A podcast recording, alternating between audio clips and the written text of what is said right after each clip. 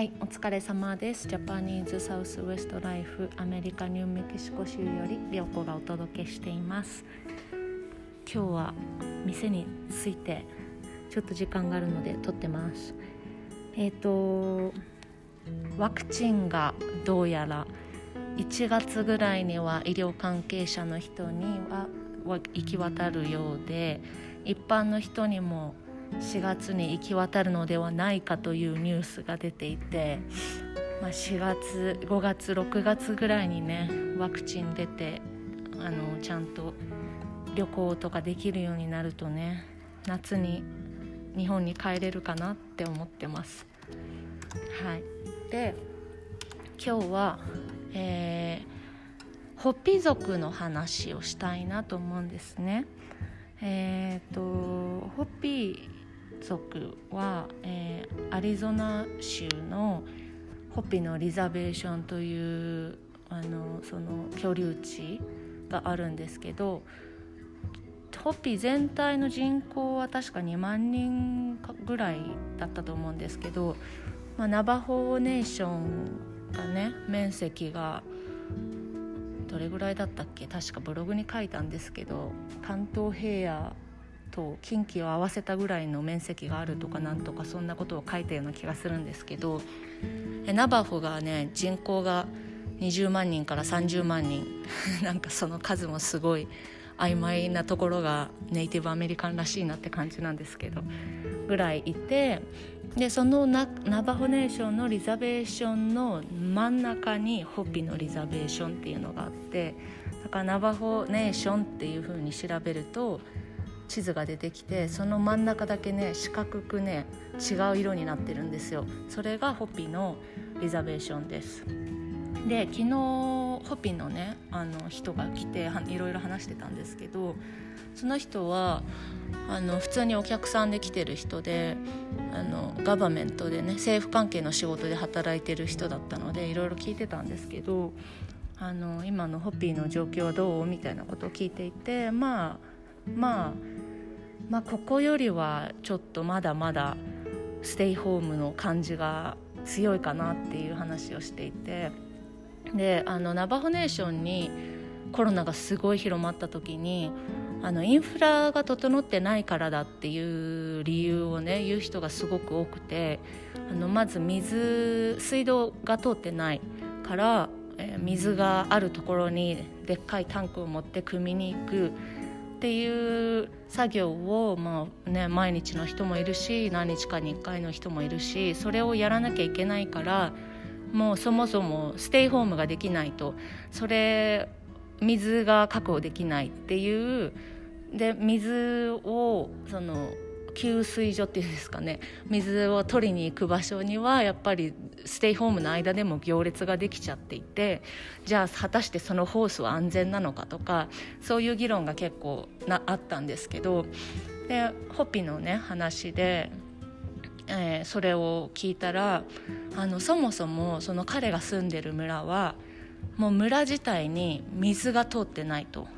水も通ってない。電気も通ってない。っていう話を聞いてあのー聞こうと思ってたのはね、えー、インターネットはどうなんですかっていうのを質問をしたんですよ。そしたらいやいやそもそも水がないと。で電気も通ってないと。でその理由はあの儀式とかをやったりする関係上電線とかがいっぱいあるとあの屋根の上に登って人たちが見たりするのでもうその儀式をやる場所が村の中心にあるのでそこには電線とか電気を通すことができないっていうかそうした方がいいって思ってる人たちがいっぱいいると。っていうなんか宗教上やっぱり電気とか水道とかをあの便利に通すことっていうのがあんまり何て言うのかな良しとしてされてないみたいなそういう話をしていてちょっとすごいびっくりしてあそうなんだと思ってももちろんナバホネーションもそういう状況のところまだまだたくさんあるけどこのコロナでいろんな政府の援助が入ってかなりね改善された面もあるんですよ。それをねその彼も言っていてあのナバホネーションはやっぱりたくさんのファンドがあの降りてきてでね、ナバホすごい今やばいっていうのがニュースでも全国ニュースでもやってたからいろんなそのハリウッドのセレブの人とかがねあのお金を寄付してくれてたり物資を寄付してくれてたりしたんですね。でそれを見ててホッピーの人たちはいや僕は僕たちはナバホネーションよりひどいけどなんか何も助けが来ないみたいな そういうね気持ちを抱いてた人もいたみたいで。でもちろんねあの電気がないからインターネットもないわけですよね。であの電話は持ってるけど電話はスマホじゃなくてあのなていうの？ガラケー？みたいな人もすごい多くてじゃあ学校は今どうなってるの？って聞いたらもう3月から閉まりっぱなしでまああのコミュニケーションセンターみたいなところがあってそこに行けばインターネットは使えるんだけど、ね、そこにそもそも行きたくないっていう人が多いからもうただただ3月から状況は何も変わっていないということを聞いてですねすごいびっくりしたんですけどあこういうところでやっぱり教育の差とかね将来のつける職業の差とかが出てきちゃうんだなと思っていました。はい。それで今ねホッピーはあの前この前ね話したかもしれないんですけど村同士の行き来ができないのでその村村にはセキュリティガードがいて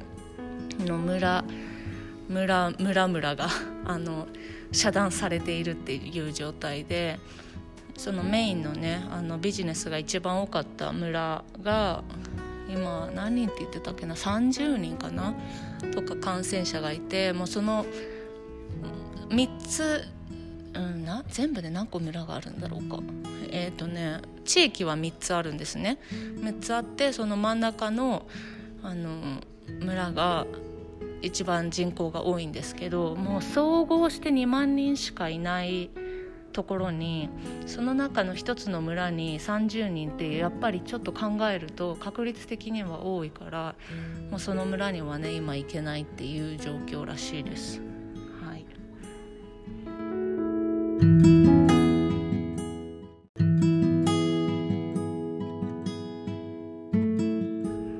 はいそれで今日は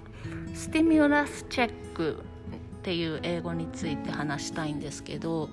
あの政府のね現金支給がスティムラスチェックっていうんですね。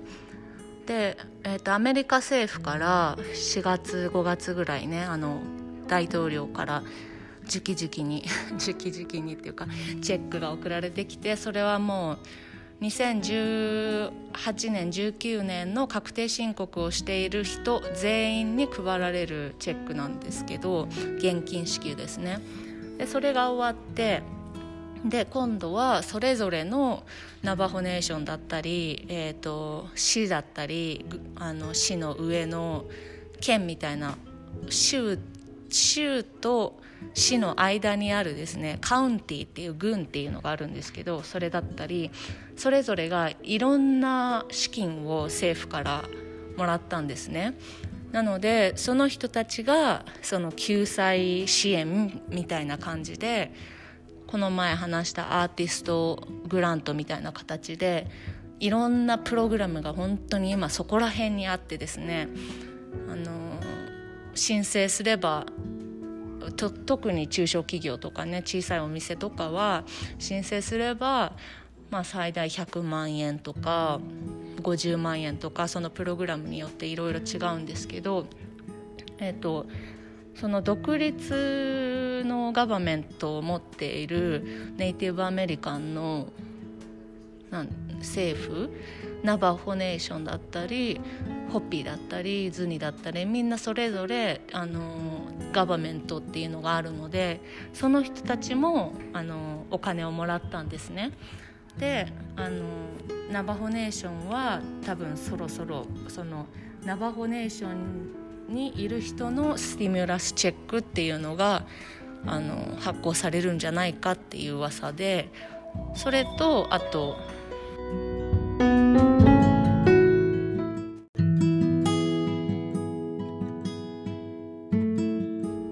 はいすいません。電話が鳴りました。えっとそれとあとそれぞれのナバホ以外のホピーもそうだしツニもそうだし、えー、それぞれのね部族のあのー、ガバメントが現金を支給するんじゃないかっていうね話ですね。はい、それで、あのー、もうインターネットとかね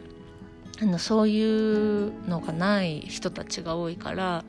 じゃあどうやってそのただただ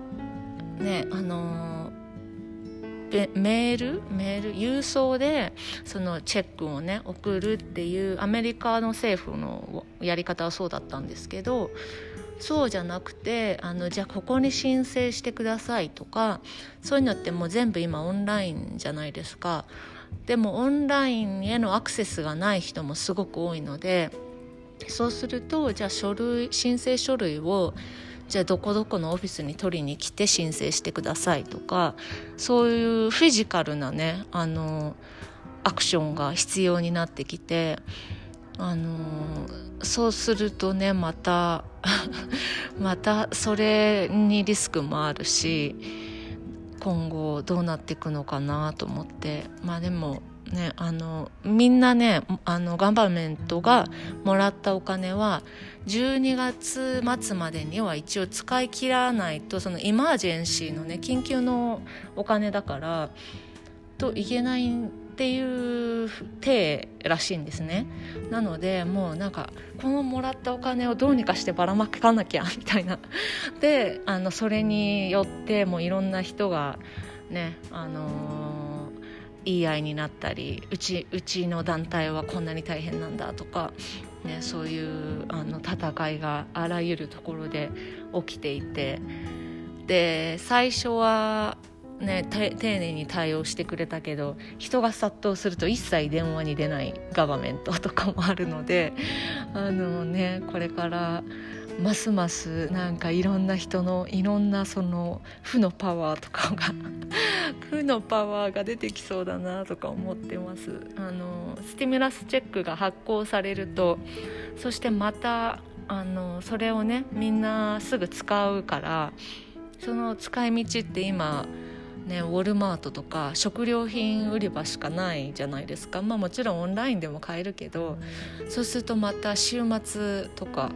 平日でもいいけど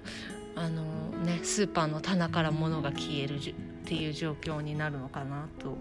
てちょっとちょっとドキドキしています。はいそんな感じの今日です。では皆様良い一日を。じゃあねバイバイ。